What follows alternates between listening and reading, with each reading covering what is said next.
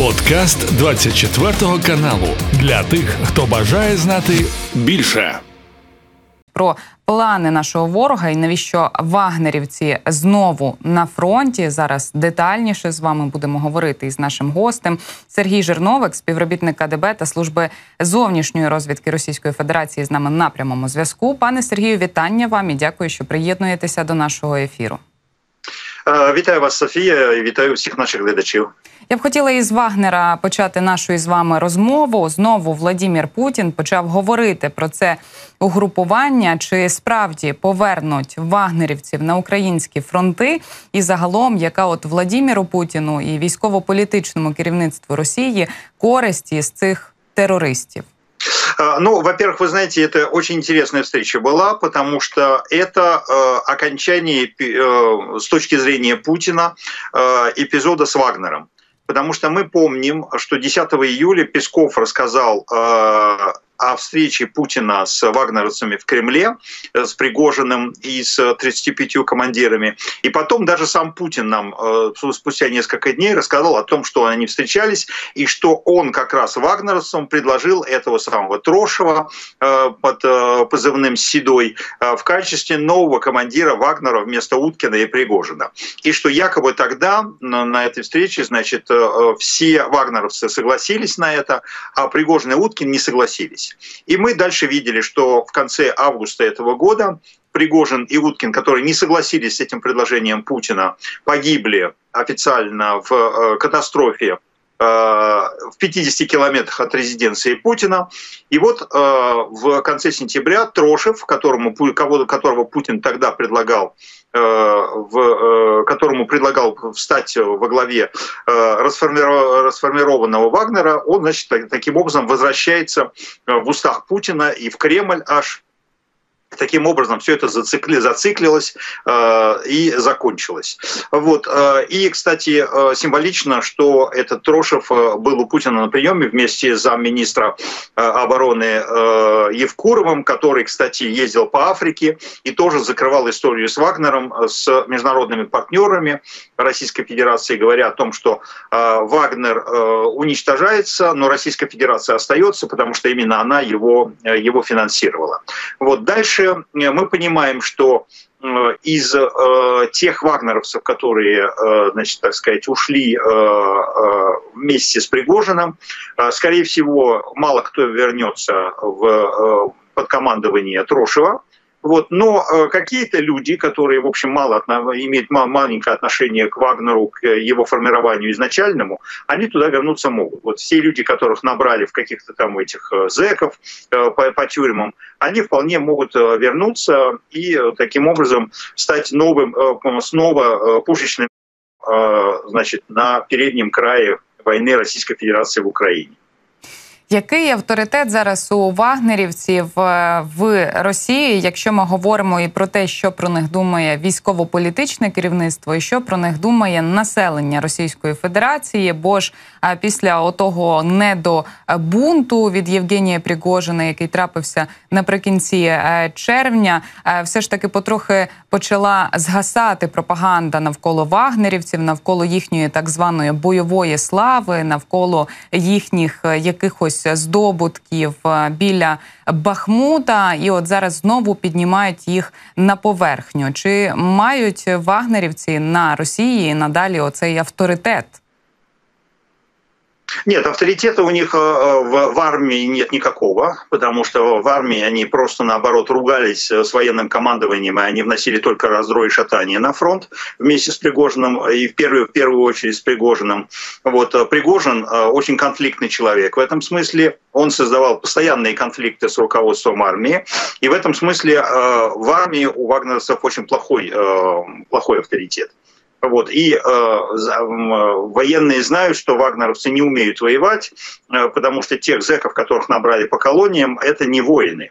вагнерцев нужно понимать, что только костяк первый, который существовал с 2014 года и который пришел из спецназа ГРУ, вот это настоящие вагнеровцы, это да, вот настоящие бойцы. Но они, кстати, большинство из них уезжает в Африку и уедет в Африку, и их не интересует это СВО, потому что они поняли, что на СВО будет разгром, и им не нужен этот разгром, они хотели уйти оттуда с высоко поднятой головой, как бы с победой в Бахмуте, и что теперь, если теперь украинская армия отвоюет Бахмут, для вагнерцев это будет унижение большое. Вот. А в населении у вагнерцев, в принципе, есть некая аура, ну, в каком населении? В том, который знал вообще о существовании Вагнера, потому что на государственных каналах про Вагнера говорили очень мало. Это вот мы с вами все знаем, потому что мы, так сказать, в информационном поле настоящем, мы читаем телеграм-каналы, мы смотрим YouTube-каналы, которые не глушатся в Российской Федерации. Те, кто смотрит российское телевидение, они ничего этого не знают. И на российском телевидении Вагнер был разгромлен окончательно и бесповоротно, и там хотели поставить точку. И вот, кстати, вот эта встреча Путина с Трошевым, она ставит жирную точку в истории с Вагнером. Потому что это не Вагнер возвращается на линию фронта, а это возвращается какие-то там новые подразделения добровольческие, в том числе из бывших бойцов Вагнера. То есть никакого Вагнера больше на фронте не будет. У мене є ще одна тема до вас, яка вже стосується трохи інших діячів на території Російської Федерації. Напередодні зустрілися начебто Путін та Кадиров, ну, принаймні таке відео показали в ефірі «Росії-24», нібито говорили щодо ситуації в республіці. Ця зустріч, якщо вона реальна, звісно, якщо вона відбулася справді найближчими днями, навіщо вона? Для підсилення авторитету Путіна у різних республіках? Для того, аби показати, що Кадиров живий-здоровий? Чи, можливо, для того, аби знизити градус чуток навколо сина Кадирова, який начебто побив заарештованого за звинуваченням у спаленні Корану? Як гадаєте ви? Это интересная встреча, чрезвычайно интересная встреча, потому что похоже, что это консерва. Похоже, что это не реальная встреча на этих днях, потому что, во-первых, ее очень быстро выложили на сайте Кремля, ее так бы быстро не обработали, потому что по распорядку она вроде состоялась там в 12:50 по Москве, а затем уже в 13:11 она была на сайте Кремля. То есть это слишком быстро, так они обычно не выкладывают. Путину эта встреча не добавляет вообще ничего, эта встреча исключительно для алиби Кадырова. То есть она нам показывает, призвана показать, что Кадыров живой-здоровый, не просто живой-здоровый, но в активном поле действует, ходит к Путину, веселый, здоровый и так далее. Причем ни одного слова во время этой встречи, которая подтверждала бы, что эта встреча состоялась именно там 28 или 27 или какого-то сентября 2023 года, мы в этой записи не получили. Для Путина эта встреча абсолютно разгромна, потому что это примерно такая же ситуация, как у Путина была с Пригожином. Пригожин, когда устроил свой мятеж, Путин ведь утром 24 июня назвал его предателем и мятежником. Вот. А затем почему-то нам Песков 10 июля рассказал, что 29 июня Путин с этими мятежниками, с предателями, с Пригожиным и с 35 командирами Вагнера, в том числе вот с Андреем Трошевым, которого мы перед этим обсуждали, встретились в Кремле. Вот такая же ситуация у Путина сейчас с Кадыровым. Кадыров совершил преступление, государственное преступление, уголовное преступление по Уголовному кодексу Российской Федерации. А именно, он добился того, чтобы Следственный комитет Российской Федерации передал некого подозреваемого в совершении неприятного для мусульман поступка, правонарушения, на суд, в бессудный суд в Чечне. Это уголовное преступление по кодексу Российской Федерации. Дальше младший, один из сыновей Кадырова, несовершеннолетний, оказался почему-то в этом СИЗО, оказался почему-то один на один с этим подозреваемым. Это все нарушение процессуального кодекса и уголовного кодекса. И дальше он совершил преступление, которое зафиксировано в видео, где он избивает безоружного человека, который находится под защитой в СИН. То есть этот молодой, он несовершеннолетний, ему 15 лет, то есть в принципе с 14 лет за такие правонарушения, преступления в Российской Федерации может наступить ответственность, но по делу, по Уголовному кодексу за это должен отвечать отец, то есть отец этого несовершеннолетнего, то есть Кадыров. И Путин как юрист это прекрасно все знает. Но Путин, извините меня за выражение, точно так же, как он не решился посадить Пригожина, а решился только его убить, не решился посадить никаких командиров Вагнера, а решился только расформировать этот Вагнер, вот точно так же он не решился посадить Кадырова или снять его с управления. Вот, он просто, хуже того, он с ним встретился. И, откровенно говоря, вот если мы будем проводить параллели, такая встреча в Кремле для Пригожина закончилась авиационной катастрофой. И вот такая же встреча у Путина состоялась с Кадыровым. Потому что почему Путин не решился это сделать? Потому что как глава государства и как гарант Конституции он обязан был снять Кадырова с руководства региона и возбудить, ну то есть не сам, конечно, возбудить, а через Следственный комитет и Генеральную прокуратуру возбудить уголовное дело по поводу применения силы его сыном, значит, против в этом самом СИЗО во ВСИН. Путин этого не сделал. Поскольку он этого не сделал, он показал свою слабость. Точно так же он показал свою слабость в истории с Пригожиным. И если проводить дальше параллели, то я бы на месте Кадырова перестал бы летать сейчас на самолетах, а особенно по маршруту Москва-Ленинград, Москва-Санкт-Петербург. Була ж новина у російському інфопросторі стосовно того, що після авіатрощі, у якій начебто загинув Євгеній Пригожин, Кадиров частіше користується саме потягом, коли вирушає до Москви. Тож мені здається, що цей страх у нього вже присутній. У мене є ще одне питання, яке стосується президента Російської Федерації Володимира Путіна, а точніше його образу, який зараз активно аналізують у світі. За повідомленнями від Newsweek, які посилаються на звіт аналітичного центру глобальної політики Rand Corporation, президент Російської Федерації Володимир Путін усе частіше ухвалює певні рішення щодо російсько-української війни в ізоляції і навіть не радиться з вищим військовим керівництвом. Чи вірите ви в таку тезу? Як гадаєте, чому Путін все більше і більше закривається від своїх соратників? Ну, я верю в такую версию, потому что мне кажется, что Путин вообще уже перестал быть президентом Российской Федерации, он является только номинальным президентом, то есть он все еще исполняет формально эти обязанности, но на самом деле мы понимаем, что то, что он делает, это не соответствует его уровню и рангу как президента Российской Федерации, потому что он не может исполнять свои государственные функции. Мы это показали на примере Пригожина. После мятежа Путин должен был арестовать Пригожина, Пригожин должен был предстать перед судом и быть осужден. Путин этого не сделал, он не смог этого сделать как президент. Кадыров после того, как его сын избил заключенного в СИЗО, арестованного подозреваемого, Путин должен был снять Кадырова с должности президента Республики Чечня и посадить его в тюрьму. Путин этого не сделал. То есть, опять же, он нам подтвердил, что он является только номинальным президентом, а не реальным.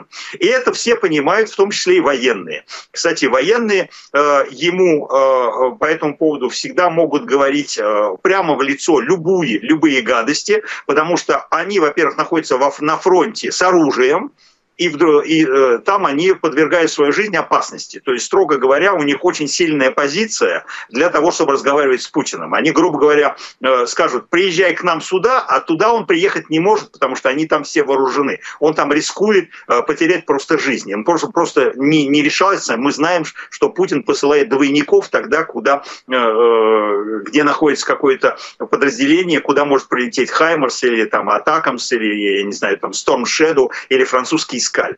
Вот. И по этому поводу, конечно, военные его ненавидят, потому что он военных делает ответственными за собственные потери, за собственную идею. войну, потому что ведь он же не снабжает абсолютно этот фронт. Фронт не должен, обязан снабжать его Путин. И Путин не может организовать это снабжение. И поэтому военные его все недолюбливают, ну, строго говоря. Да? Вот. И, в общем, конечно, Буча зреет в Российской Федерации. Буча, я имею в виду, не город украинский, а, так сказать, восстание потенциальное в Российской Федерации. И, кстати, история с Кадыровым сейчас будет муссироваться всеми националистическими русскими, славянофильскими группировками, как унижение русского парня. Им все равно, что он сжег Коран, на самом деле. Он, главное, что он этнический русский, над которым издевается этнический мусульманин. Ну, скажем так, этнический кавказец мусульманского вероисповедания. И это гражданская война в Российской Федерации, потому что титульная нация – это 70% Российской Федерации.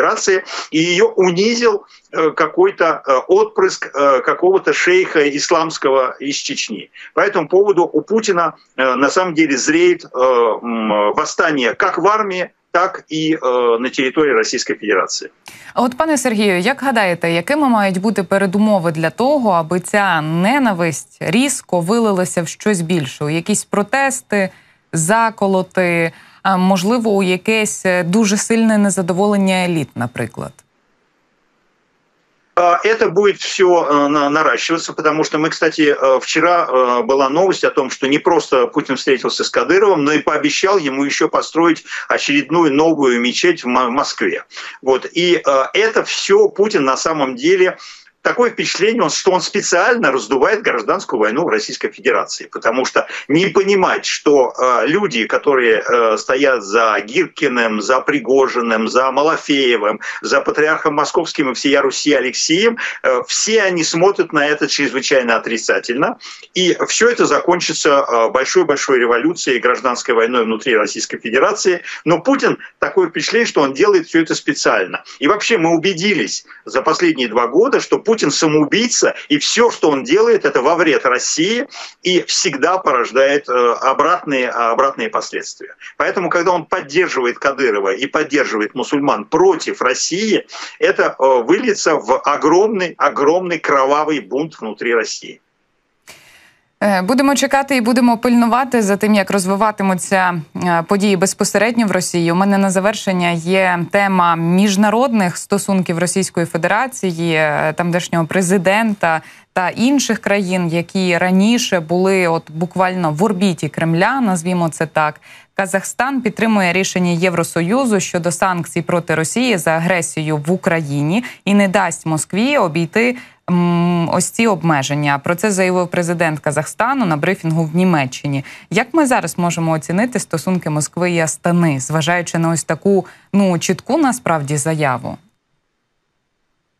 Это очень интересная вещь, которая продолжается уже 1,5 года. Вся Средняя Азия выходит из-под Москвы.